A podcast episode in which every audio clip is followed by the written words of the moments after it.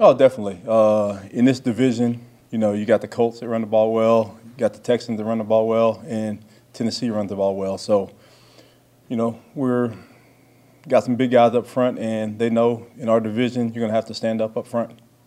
How tough is it to go against a quarterback that's only been with the team for maybe two weeks now? Um, played one game, he's only thrown 56 passes in his career. I mean, how tough is that to go against Dobbs? It's really uh, you go back and as coaches, you always want to turn over every stone. And we went back, watched preseason. We played them in the preseason, and just go back and you talk to you know as many people as you can, and you just study the film. You go back with our scouting department. He was here for a while, so we have a good feel of what the type of person he is. You know right off the bat, real smart kid, um, handles their system well, athletic, can make the throws. So it's a challenge for us. Do you go back to college at all with him, or do you just stick to what you could possibly find? Well, my wife went to the University of Tennessee, so I try to stay away from that. yeah, yeah, yeah, yeah.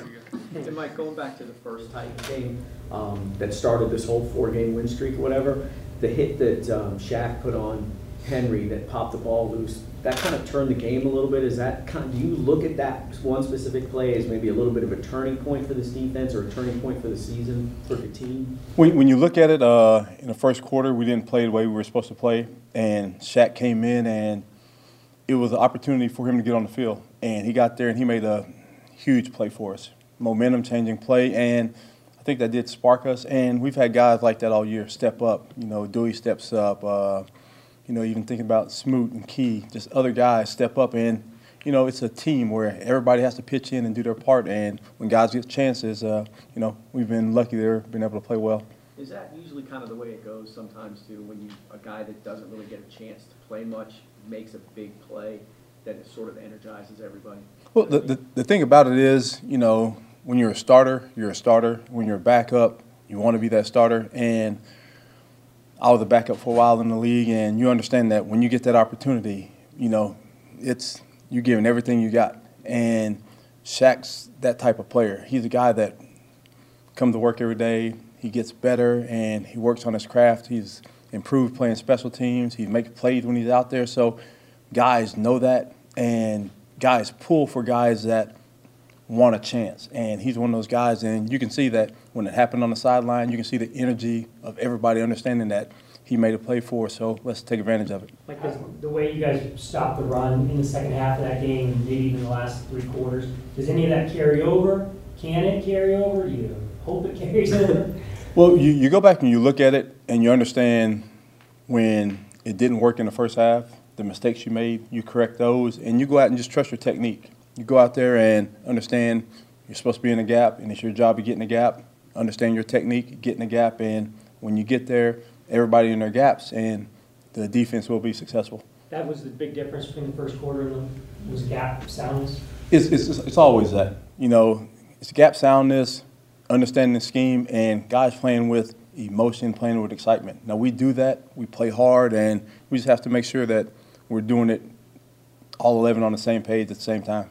How does it change your approach, if any, uh, with the Titans playing Dobbs as opposed to Tannehill, who's sort of been a fixture there for a while now?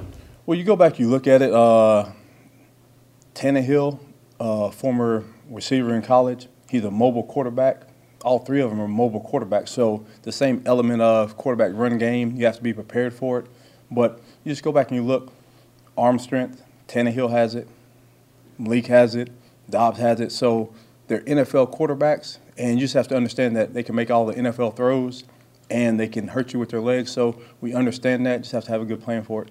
Do you think it makes Derrick Henry less effective in play action, uh, or makes their play action maybe a little bit less effective with having a, a, guy who's only had one NFL career start as opposed to somebody like Tannehill who's got plenty of them? I don't think so. When you look at the game, like you see, they're still running their offense, and their offense is based off of Derrick Henry, and he runs the ball, and off of that, you're geared up to stop the run. So play action becomes uh, something that you want to do. And I think they will continue to do it, but we have to understand that, have to have our eyes in the right place, read our keys, and get in our gaps, but also understand, see what gets us out of our gaps. Like you said, oh, yeah. you went to the scouting department to find out a little bit about Dobbs. What did you learn from the scouting department in-house about that?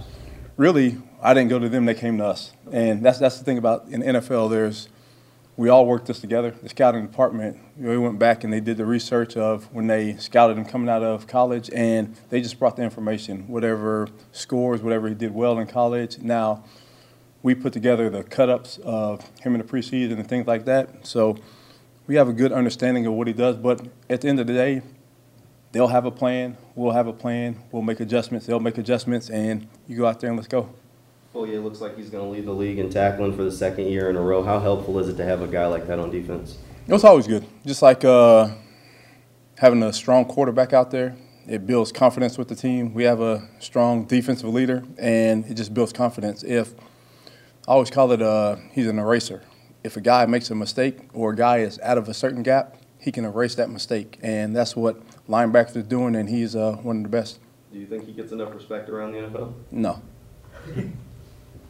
no.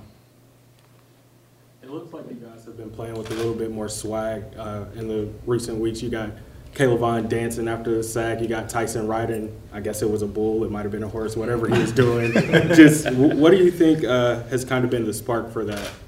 I think guys are just enjoying being around each other and they're growing closer together and they're playing for one another. And when you play for your brother next to you, it just, the excitement just picks up. And this day and age, everybody wants to celebrate. I don't know if Tyson was riding a, a bike or a horse or something.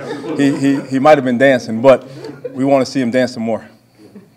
Need to give him some dance uh, dance lessons. Uh, Travon Walker, you playing him more with the hand in the dirt. Do you see some growth from him there? Is that a comfort thing, or do you just see that that's where he's at his best right now?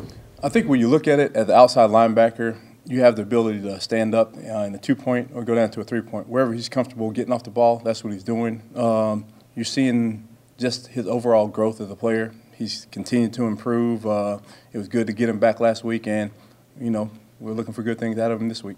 Like, have you given any thought about switching to a four-three moving forward, like, not this week or next week, but like next season? Like, is that a potential for, given your personnel and kind of how they've evolved and how maybe even their strengths? Well, at the end of the day, you always put your personnel out there that's best suited to win the game. And right now, we're happy with uh, the guys we have playing and the roles they're playing, so we'll continue to do that. And then next year is way down the line.